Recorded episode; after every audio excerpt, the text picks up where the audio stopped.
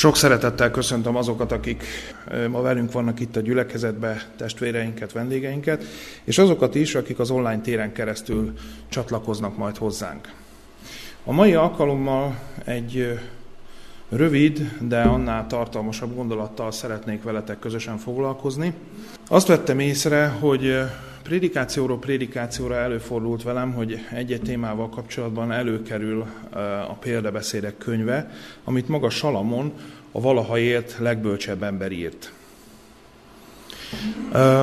Mielőtt rátérnénk az alapigénkre, ami a példabeszédek 25. fejezetének 11. versében található, engedjétek meg, hogy a Királyok első könyve harmadik fejezetéből felolvassak egy szakaszt, ami viszont elég hosszú, de jól megvilágítja azt, azt a körülményt, hogy hogyan kapott Salamon bölcsességet Istentől, és hogyan vezetett el végül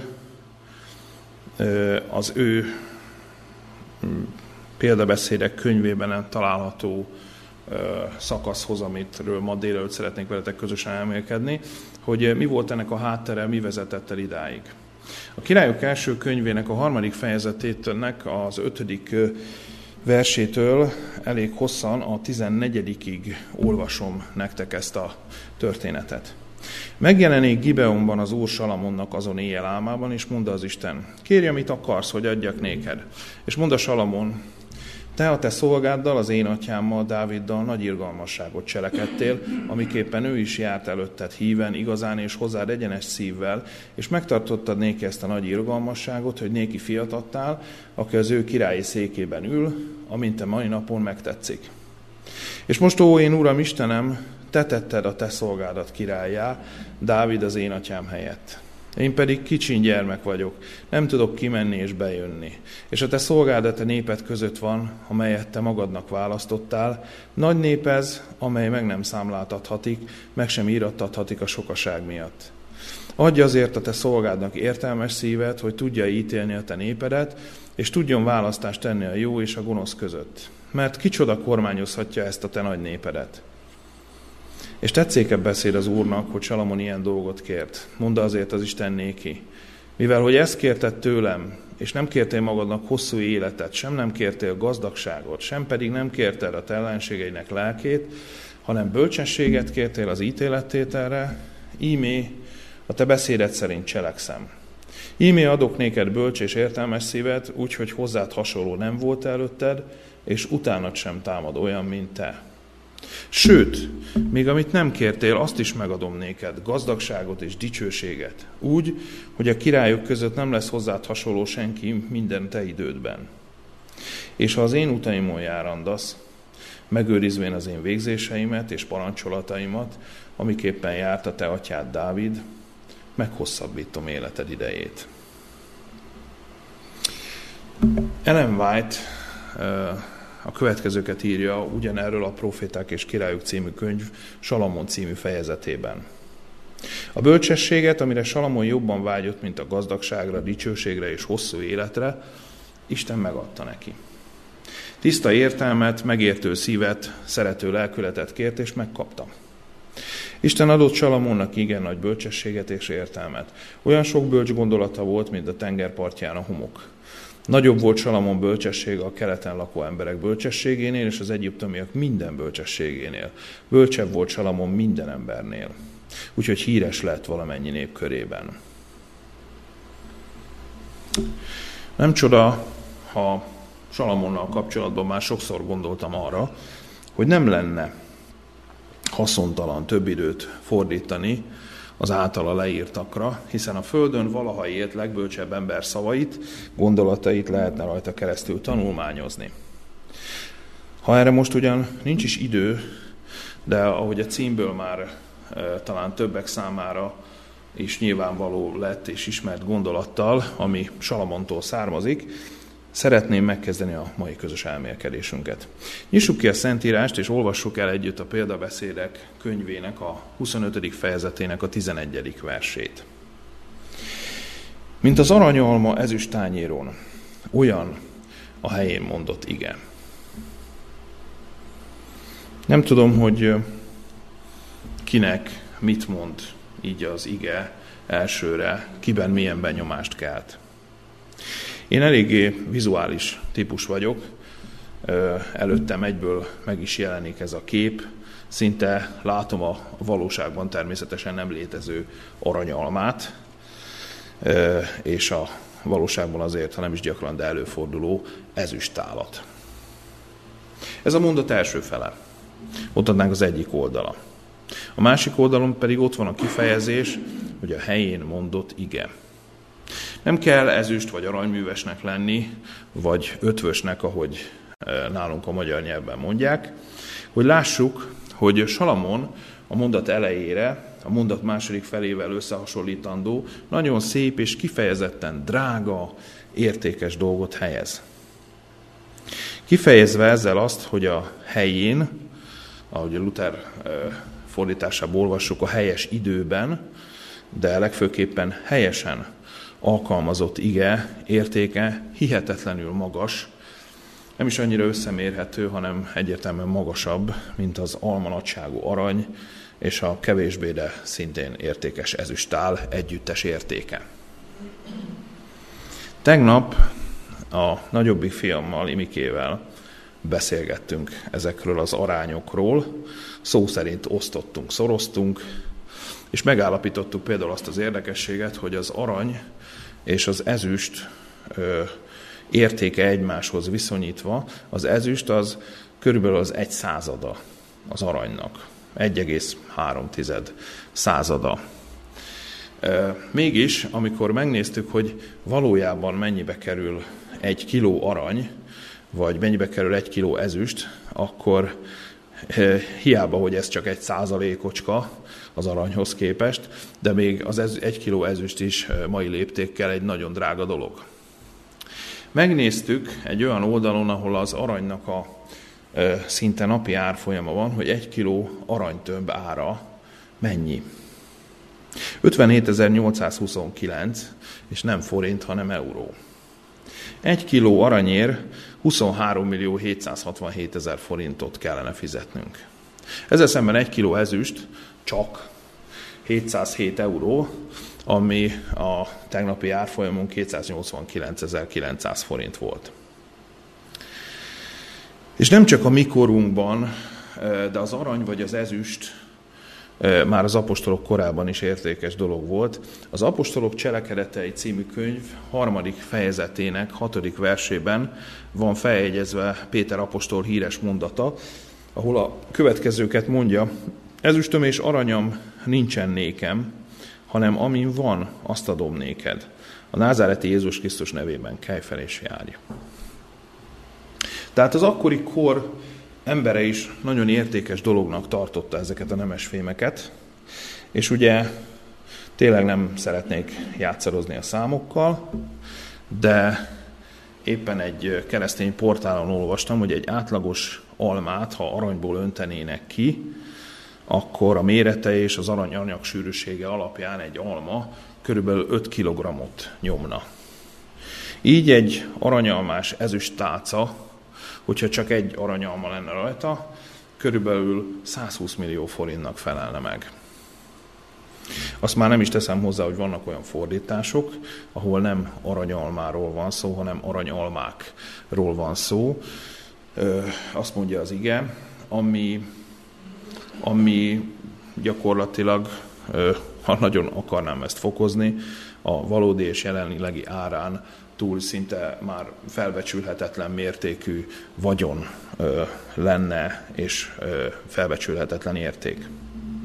Innen nézve is megállja tehát az eltelt évezredek távlatából az, az a kép, az az érték, amit Salamon fogalmazott meg itt. Hogy mennyire értékes tud lenni a helyén mondott szó, a helyén mondott és alkalmazott igen.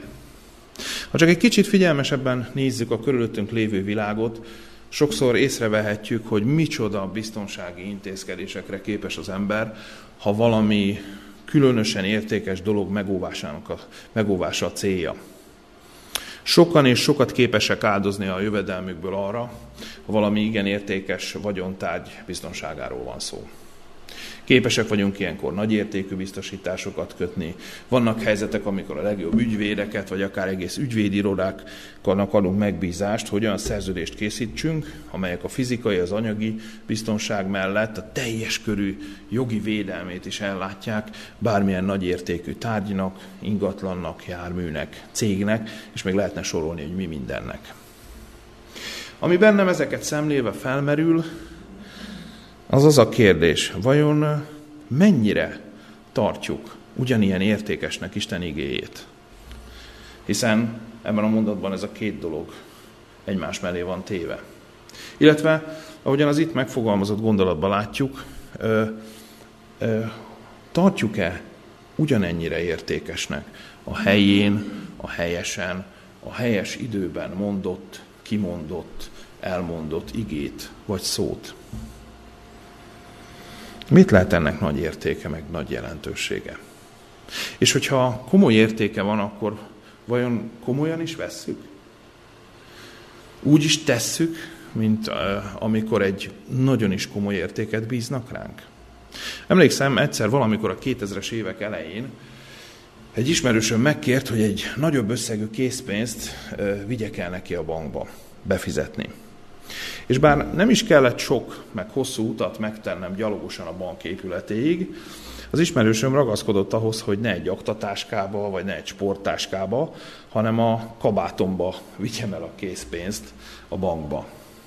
Abból a pénzből, amit akkor viseltem a jackimben, és ilyen módon el kellett juttatnom a bankba, egy, akkoriban egy nagyobb lakást lehetett volna venni Budapesten. És hiába alakítottuk volna át ezt az értéket fizikálisan akkorává, mint egy aranyalma, hiába fért volna el sokkal kisebb helyen is, az semmit sem csökkentett volna abból a felelősségérzetből, ami a vállamat nyomta, ameddig belem fizettem a bankszámlámra ezt a nagy összeget. Ha őszinték vagyunk, és képesek vagyunk magasabbra emelni a fejünket, mint a bennünket körülvevő anyagi és valljuk meg anyagias világ, akkor elmondhatjuk, hogy de hát ez csak pénz. Ha a pénz ilyen felelősségként nehezedik a vállunkra, mennyivel inkább Isten igényének helyes alkalmazása kellene, hogy a vállunkra nehezedjen. Vagy a helyén mondott szó. Tudjuk érezni ezeknek a súlyát? Az előbbiekben Salamont emeltem ki, hiszen az elmélkedésünk kiindulási pontja a példabeszédek 25. fejezetének 11. verse. Láthatjuk azt, ami itt le van írva, hogy az egyik oldalon az aranyalma ezüstálon, a másik oldalon pedig a helyén mondott szó. Hadd kérdezzelek meg benneteket, ki volt az, aki egész életével betöltötte azt a küldetést, hogy helyén és helyesen, a helyes időben szólja az igét. Ugye ez nem egy nehéz kérdés. Jézus Krisztus, ami megváltunk, ami mesterünk, ami példaképünk az, az a személy a történelemben, aki mindig a helyén, helyesen és a helyes időben szólta az igét. Nézzünk meg az evangéliumon keresztül a rengeteg példából néhányat. Egész pontosan hetet. Hetet szeretnék veletek megnézni. Nézzük meg, hogy valóban mennyit jelent a helyén, a helyesen, a helyes időben kimondott szó, a helyes időben alkalmazott ige. Lapozzunk először Máté evangéliuma, harmadik fejezet 13-tól a 17-es verséig. Máté evangéliuma, harmadik fejezet, 13., 14., 15., 16., 17. versét Károli szerint így olvasom. Akkor eljöve Jézus Galileából a Jordán mellé Jánoshoz, hogy megkeresztelkedjék ő általa. János azonban visszatartja vala őt, mondván, nékem kellene általad megkeresztelkedem, és te jössz én hozzám. Jézus pedig felelvén mondanéki, engedj most, mert így illik nékünk minden igazságot betöltenünk. Ekkor az engedenéki. És Jézus megkeresztelkedvén azonnal kijöve a vízből, és ímé az egek megnyilatkozának néki, és ő látá az Istennek lelkét alájönni, mint egy galambot, és őre ászállani. És ímé egy égi hang ezt mondja vala, ez az amaz én szerelmes fiam, akiben én gyönyörködöm. Ez az öt vers bemutatja nekünk Jézus keresztségét. Tudjátok, hogy miért ezzel a szakasszal kezdtünk? Miért ezt a szakaszt olvastam fel nektek elsőként a helyén mondott igével kapcsolatban? Ahogy az előbb említettem nektek, biztos voltam abban, hogy a legjobb példa, ami csak létezhet, a helyén mondott szóra, a helyén mondott igére nem más, mint ami megváltunk Jézus Krisztus. Van itt egy, van itt egy Biblia a kezemben, ami különleges. Különleges attól, akitől kaptam, de különleges azért is, mert ez egy, egy ilyen Red Letter Edition, vagyis egy olyan kiadás, ahol Jézus szavai piros betűkkel vannak kiemelve.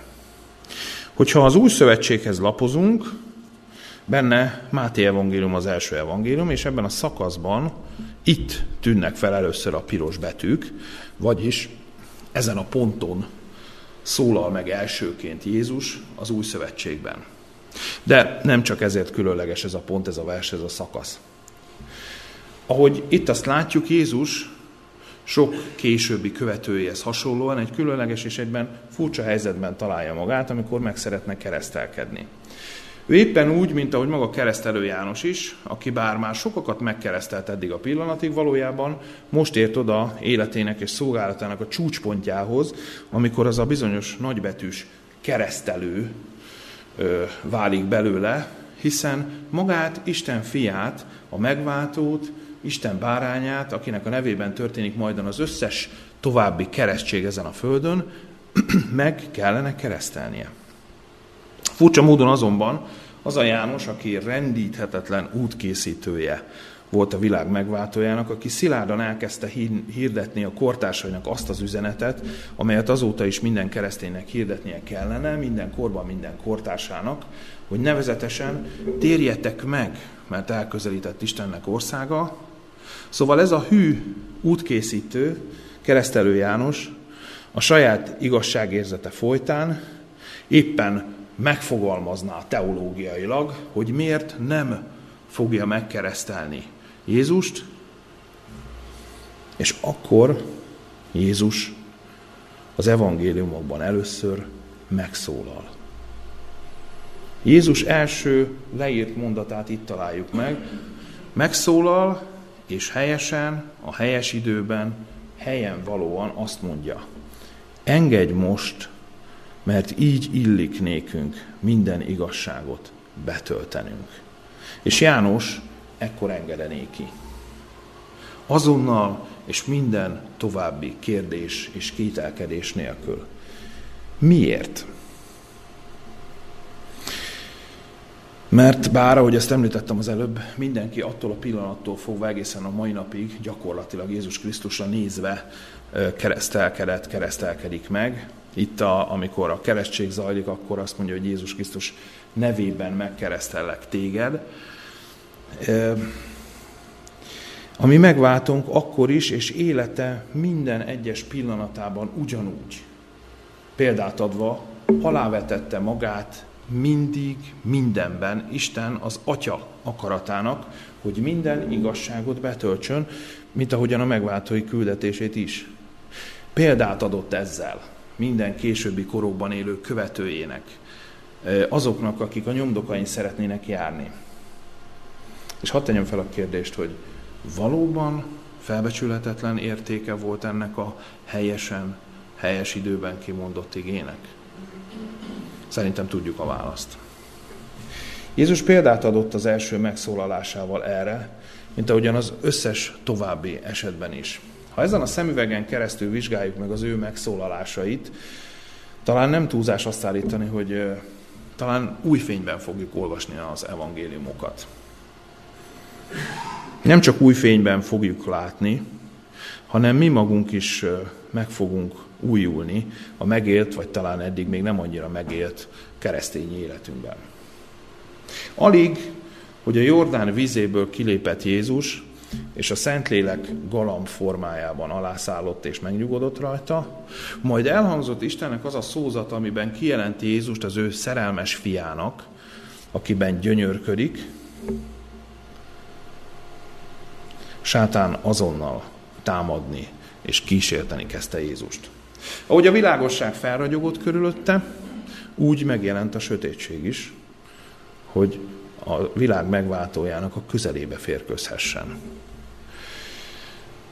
Nézzük meg, hogy volt ez. Először a legyengült, 40 napja és 40 éjjelen keresztül a szolgálatra készülő és bőtölő megváltót a fizikai szükségletek felől támadta. Máté evangéliuma negyedik fejezete ír erről. Nézzük meg az első megkísértést, amely az első, második, harmadik és negyedik versben található. Itt azt olvassuk, hogy Jézus kivitették a lélektől a pusztába, hogy megkísértsék az ördögtől. És mikor 40 nap és 40 éjjel bőtölt, vala végre megéhezik. És hozzámenvén a kísértő mondanéki, ha Isten fia vagy, mondd, hogy e kövek változzanak kenyérekké. Ő pedig felelvén mondta, megvan írva, nem csak kenyérrel él az ember, hanem minden ígével, amely Istennek szájából származik. És ez a mondat, ez az utolsó mondat, amivel legyőzte ezt a kísértést, ez nem csak sátánnak szólt, hanem minden olyan tanítványának, aki követte és követni fogja őt. Másodszor kísértve sátán valami nagyon érdekes dolgot tett. Olvassuk az ötödik és a hatodik verset a negyedik fejezetből, Máté Evangélium a negyedik fejezetéből. Ekkor vivé őt az ördög a Szent Városba, és oda helyezi a templom tetejére. És mondané ki, ha Isten fia vagy, vesd alá magad, mert megvan írva, az ő angyalainak parancsol felőled, és kézen hordoznak téged, hogy meg ne üsd a lábad a kőbe.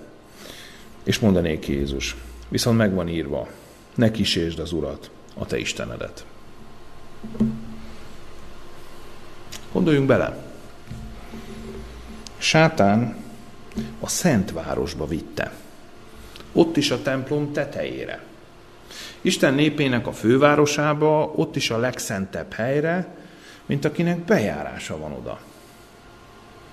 És látszólag a legszentebb és legmagasabb helyről, a legfontosabb szeméről, Isten fiáról oktatja Jézust, burkoltan, vagy nem is annyira burkoltan, mindig is megkérdőjelezve, hogy ő-e Isten fia azzal, hogy ha te vagy Isten fia, akkor.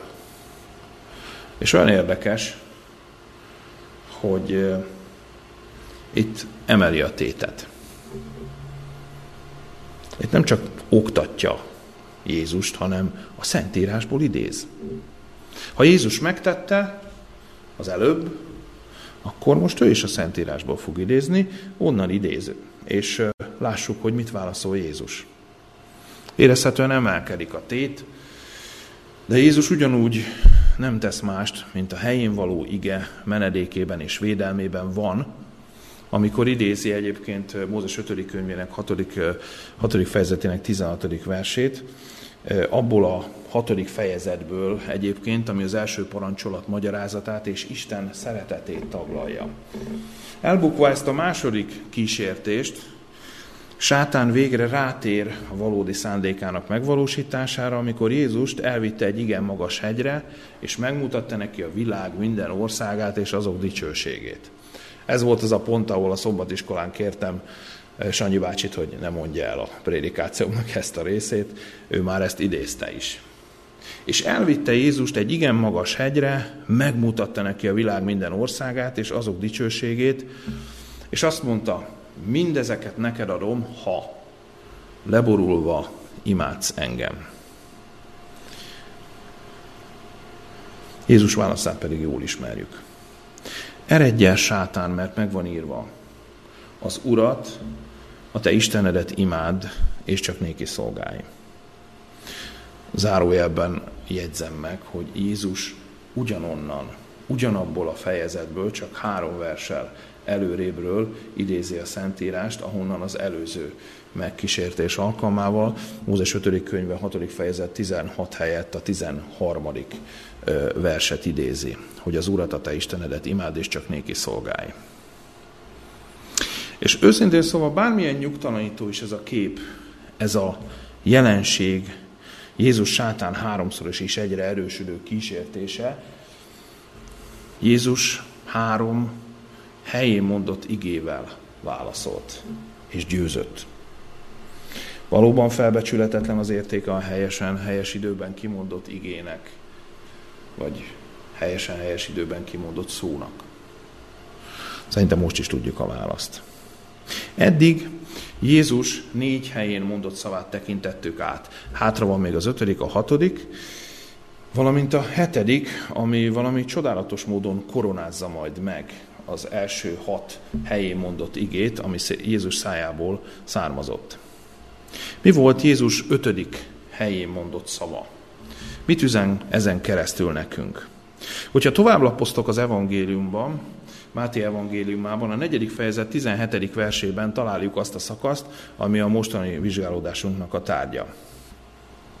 Ettől fogva kezdte Jézus prédikálni, és ezt mondani, térjetek meg, mert elközelgett a mennyeknek országa. Magánemberként mondom azt, hogy ez egy kedves, kedvenc szakaszom, mert sok rétege mondani valója van, most azonban csak néhány ilyen réteget szeretnék megemlíteni ebből. Jézus itt kezdi el a földi szolgálatát, a tanítói szolgálatát, a megváltói szolgálatát. Megkeresztelkedett, elvonult a pusztába, hogy egy komoly bőtel, elmékedéssel, imádsággal felkészüljön, majd amikor a legsebezhetőbbnek tűnt, sátán még meg is kísértette. Méghozzá háromszor. Ő pedig háromszor verte vissza, és győzedelmeskedett a kísértések felett, példát adva a későbbi korok ugyanúgy megkísértett, és az ige segítségével ugyanúgy győzedelmes tanítványainak. Átmenve ezeken a történéseken és tapasztalatokon azt gondolom, hogy az egész menny lélegzetét is visszatartva figyelte, hogy mi lesz Jézus következő lépése. Mit fog tenni? Hogyan kezdi meg majd vajon a szolgálatát? Mi lesz az a téma, amit először tart fontosnak beszélne, beszélni? Mi lesz az a téma, amiről először kinyitja majd a száját? Mi lesz az első prédikációjának az alapigéje? Amikor akkoriban valaki kikerülve egy rabbi iskolájából önállóan megkezdte a pályafutását, mint tanító, az első megszólalása a saját hangján, az első textus, amit felolvasott a zsinagógában, mind-mind meghatározó volt. Már a szövegválasztás is. Mint ami a későbbiekre nézve iránymutató lesz majd a számára. És akkor itt van Jézus. Az a Jézus, akire a keresztségét követően rászáll a Szentlélek galambformájában. Akinek a keresztségekor Isten, az Atya szózata hallatszik, amiben kijelenti őt. Az a Jézus, akit keresztelő János keresztel meg. Az a keresztelő János, aki ezért önmagát nem tartja méltónak ugye a keresztség szolgálatára, a keresztelés szolgálatára, hiszen neki kellene Krisztus által megkeresztelkednie, és nem fordítva. Aki annak idején szintén megkezdte az útkészítői szolgálatát, aminek mi is volt az alapüzenete? Ha Máté evangéliuma harmadik fejezetének első-második verséhez lapozunk, akkor megtaláljuk a választ. Máté Evangélium a harmadik fejezet első-második versében így olvasom. Azokban a napokban pedig eljöve keresztelő János, aki prédikál a Júdea pusztájában. És ezt mondja vala, térjetek meg, mert elközelített a mennyeknek országa. Nem ismerős. És most akkor térjünk újra vissza Máté Evangélium a negyedik fejezetének a 17. versére. Máté Evangélium a negyedik fejezetének 17. versére, ahol ezt olvassuk. Ettől fogva kezd Jézus prédikálni, és ezt mondani, térjetek meg, mert elközelgetett a mennyeknek országa. Isten fia, akinek, ahogy Sátán is mondta, minden lépésére ügyelt a menny, akinek a szolgálatát az összes ellenbukott világ lakója a figyelmé, figyelmével kísérte, mit tesz? Ahelyett, hogy az Isten igényének mérhetetlen gazdagságából meríthetett volna bármit, bármilyen témát, amivel kijelöli a tanítói szolgálatának az irányát, ahogy az akkori rabbik tették, amivel lerakhatta volna szimbolikusan is az alapjait, hogy megmutassa, hogy mostantól valami teljesen új lesz. Most valami teljesen új veszi majd a kezdetét mondjuk a, az új szövetség. Akkor ő mit tesz? Alázatosan felveszi azt az üzenetet, amit az útkészítő keresztelő János hirdetett. És elkezdi hirdetni ugyanúgy, ahogy János, hogy térjetek meg, mert elközelgetett a mennyeknek országa. Abból merít, amit az ő lelki elődje elkezdett. Az ő útkészítője elkezdett. És azt folytatja, és azt a témát viszi tovább. Olyan példát adva ezzel nekünk, 21. századi keresztényeknek, amit sokszor elfelejtünk hogy vegyük fel és kövessük a lelki elődeinknek az üzenetét, és persze nem megrekedve azon a szinten, hanem szóljuk a jelen való igazságot. Szombatiskolán erről is volt szó. Jézus tehát folytatja a helyén szólt igét, és térjünk is rá a hatodik ilyen szakaszra, amit ma vizsgálni szeretnék veletek közösen. Ez a helyén mondott igét az előző helyhez közel találjuk Máté Evangélium a negyedik fejezetének a 19. versében.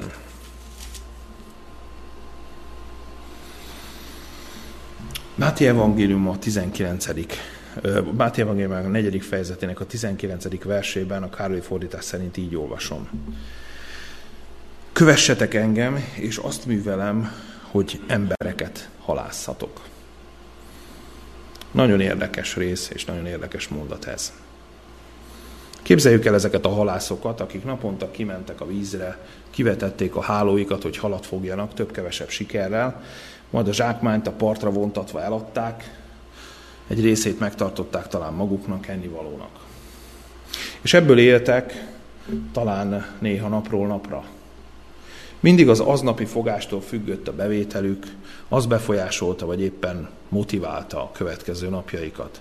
Ha rossz volt a fogás, akkor másnap igyekezni kellett. Ha jó volt a fogás, akkor talán úgy érezték, hogy kicsit lehetne lazítani, és elfelejteni azokat a napokat, amikor kétségbejtően semmit sem fogtak. Sokszor üzletemberként, értékesítőként magam is átélem ugyanezt, hamar bele tudom képzelni a helyükbe magamat, bár még ha fizikailag a halászmesterség jóval keményebb kihívás is. De abban a helyzetben nagyon nehezen tudom magamat beleképzelni, amikor valaki oda megy ezekhez az emberekhez, akik már évek óta, akár évtizedeket töltöttek a vizen, sokszor az elemekkel dacolva is, és közlik velük, hogy mostantól nem halakra, hanem emberekre fognak majd halászni. Embereket fognak majd fogni. Kövessetek engem. Önmagában ennek a két szónak, ennek a két egyszerű szónak óriási jelentősége van. Ezen a két szón fordul meg a kereszténység sorsa. Követem Jézust? Elvileg. És gyakorlatilag? Az elvileg gyakorlati kérdésről önmagában egy külön prédikációt lehetne tartani, de ez most nem az az alkalom. Szóval követem Jézust. És hogyha igen a válasz, akkor engedem, hogy ő is vezessen? Akkor is, hogyha valami olyasmit kér, ami szöges ellentétben áll azzal, amit évtizedeken keresztül csináltam, ami a napi rutinommá vált, ahogy ezeknek a halász embereknek is. Valami hatalmas hatása lehetett ezeknek a helyén mondott szavaknak, ennek a helyén mondott igének, mert a 20. versben azt olvassuk, hogy azok pedig azonnal otthagyván a hálót, követék őt. Elérkeztünk a hetedik, egyben utolsó helyén mondott igéhez, ami Jézustól származik, és ahogyan azt említettem, éppen a hetedik megszólalása, milyen érdekes, hogy épp a hetedik, teszi fel a koronát az első hatra, de itt gyorsan meg kell jegyeznem, hogy Jézus helyén mondott szavainak egyáltalán nem ott van vége. Azt gondolom, hogy mindannyiunknak az a felelőssége, kötelessége, jó felfogott érdeke, hogyha komolyan szeretnénk követni a mi mesterünket, hogy a végére járjunk az evangéliumban található összes ilyen helyén mondott igének. Mi lenne tehát az az igevers, ami feltenni a koronát hetedikként Jézus helyén mondott szavaira? Nos, el kell, hogy mondjam nektek, hogy olyan itt nincs. Nincsen ilyen igevers. Ez persze nem azt jelenti, hogy egész végig félrevezettelek volna benneteket. Olyat nem szabad a szószékről csinálni. Ha valakinek hasonló szentírása, hasonló kiadású szentírása van, mint nekem, az talán már tudná is a választ, de megmutatom. Nem tudom, mennyire fog ez látszódni. Ugyanis Máté evangéliumának negyedik fejezetének a 19. verse, ez a, ami a hatodik volt, ami azután következik, nincsen olyan igevers, amit Jézus mondott volna, hanem ige szakasz és fejezetek következnek, ahol végig Jézus beszél. Máté evangéliumának, ha itt is nagyon jól látszik, de az ötödik, a hatodik és egészen a hetedik fejezet végéig ezeket a piros betűket látjuk, amiből az látszik, hogy Jézus itt, itt végig ő beszél. Ez itt nem más, mint maga a hegyi beszéd. Mint valóban a megkoronázása annak a hat helyén szólt igének, amit addig Jézus mondott. Megkoronázása, hiszen annak az alapigének, amit keresztelő Jánostól felvett, felemelt, átvett, folytatott, hogy térjetek meg, mert elközelget a mennyeknek országa, annak a részletes kifejtése a hegyi beszéd. Itt úgy beszél Jézus a mennyeknek országáról, ami nemhogy csak teljesen új volt az őt hallgatóknak, az ő kortársainak, mert eh, sohasem hallottak erről a témáról így, ilyen részletesen, ilyen hitelesen, és az volt az érdekes, hogy még talán hallhattak is róla, hiszen maga keresztelő János útkészítő szolgálatának is ez volt az alapja. Ezzel hívta megtérésre, keresztségre, Istennel való szerződéskötésre, vagy annak megújítására, megerősítésére a kortársait. Hanem azért volt ez különleges, és tényleg a ö, megkoronazása, nem is azért, mert végigolvassuk, és rengeteg információ van benne, hanem van benne egy nagyon érdekes megjegyzés. Máté evangéliumának a hetedik fejezetének a végén a 28-as és a 29-es vers. Itt megtaláljuk a magyarázatát annak, hogy miért volt különleges Jézus hegyi beszéde. Máté evangéliuma hetedik és fejezetének 28. és 29. versét így olvasom a Károli szerint. És lőn, mikor elvégezte Jézus a beszédeket, álmélkodik vala a sokaság az ő tanításán. Mert úgy tanítja vala őket, mint akinek hatalma van, és nem úgy, mint az írástudók. Mert úgy tanítja vala őket, mint akinek hatalma van, és nem úgy, mint az írástudók. Mert a helyén mondott ige hatalom. Nem a mi hatalmunk, hanem Isten hatalmának a megnyilvánulása tud lenni. Sokszor azért kellene imádkoznunk, hogy Isten fel tudjon használni bennünket az ő eszközéül.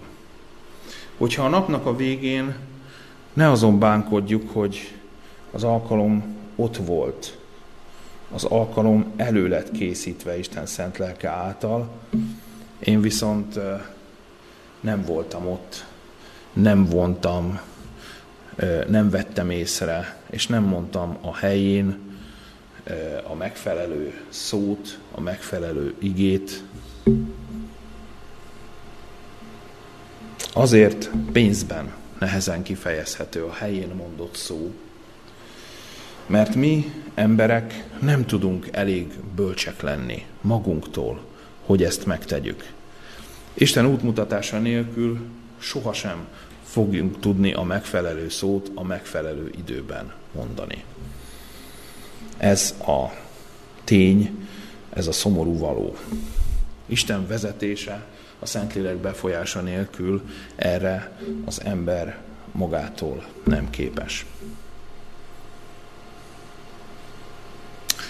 Sokan mondják azt, hogy Salamon eleve bölcs volt, amikor bölcsességet kért Istentől. És tényleg korához képest nagyon bölcs kijelentéseket tesz, amiközben kéri Istent, ahogy felolvastuk, hogy miért van szüksége a bölcsességre. Az, hogy felismerte, hogy neki bölcsességre van szüksége, már önmagában egy bölcsesség. De Isten sokkal följebb tud ennél bennünket emelni, sokkal jobban fel tud bennünket használni. Isten útmutatásával ki tudjuk mondani a megfelelő szót a megfelelő időben. És végezetként engedjetek meg egy fél megjegyzést. Zenészként nem tudom nem felidézni azt, amikor emlékszem, Johann Sebastian Bachtól megkérdezték, hogy hogyan képes ilyen szép zenéket írni. Hogyan tud ilyen gyönyörű zenéket kombinálni, amik felcsendülnek a neve alatt. Bach, mint olyan nagy zeneszerző, aki egyben nagy és mély hitű keresztény is volt, a szokása volt minden egyes művének a végére odaírni három betűt, S, D, G. Vagyis Soli Deo Gloria, ami latinről magyarra úgy szól, hogy egyedül Istené a dicsőség. Szerényen mindig csak annyit mondott a művészetét firtató kérdésére, hogy mindössze a megfelelő hangot kell megtalálni a megfelelő időben. Bach 1750-ben, 272 évvel ezelőtt lecsukta keresztényi reménységgel a szemeit, de az Isten dicsőítő zenéit azóta is játszák a világ koncerttermeiben, és sok zenész és hallgató közönség ért meg valamit Istenről Bach zenéjén keresztül. Azon a zenén keresztül, ahol Bach alapelve az volt, hogy a megfelelő hangot a megfelelő időben. A megfelelő hangot a megfelelő időben. Ez összecseng az én fülemben azzal, amit Salamon mondott, Jézus pedig megtett. A megfelelő szót, a megfelelő igét, a megfelelő időben, a megfelelő helyen. És ez ne a saját erőnkre támaszkodjunk, hanem kérjük Isten vezetését és Isten bölcsességét az ő kegyelméből. Amen.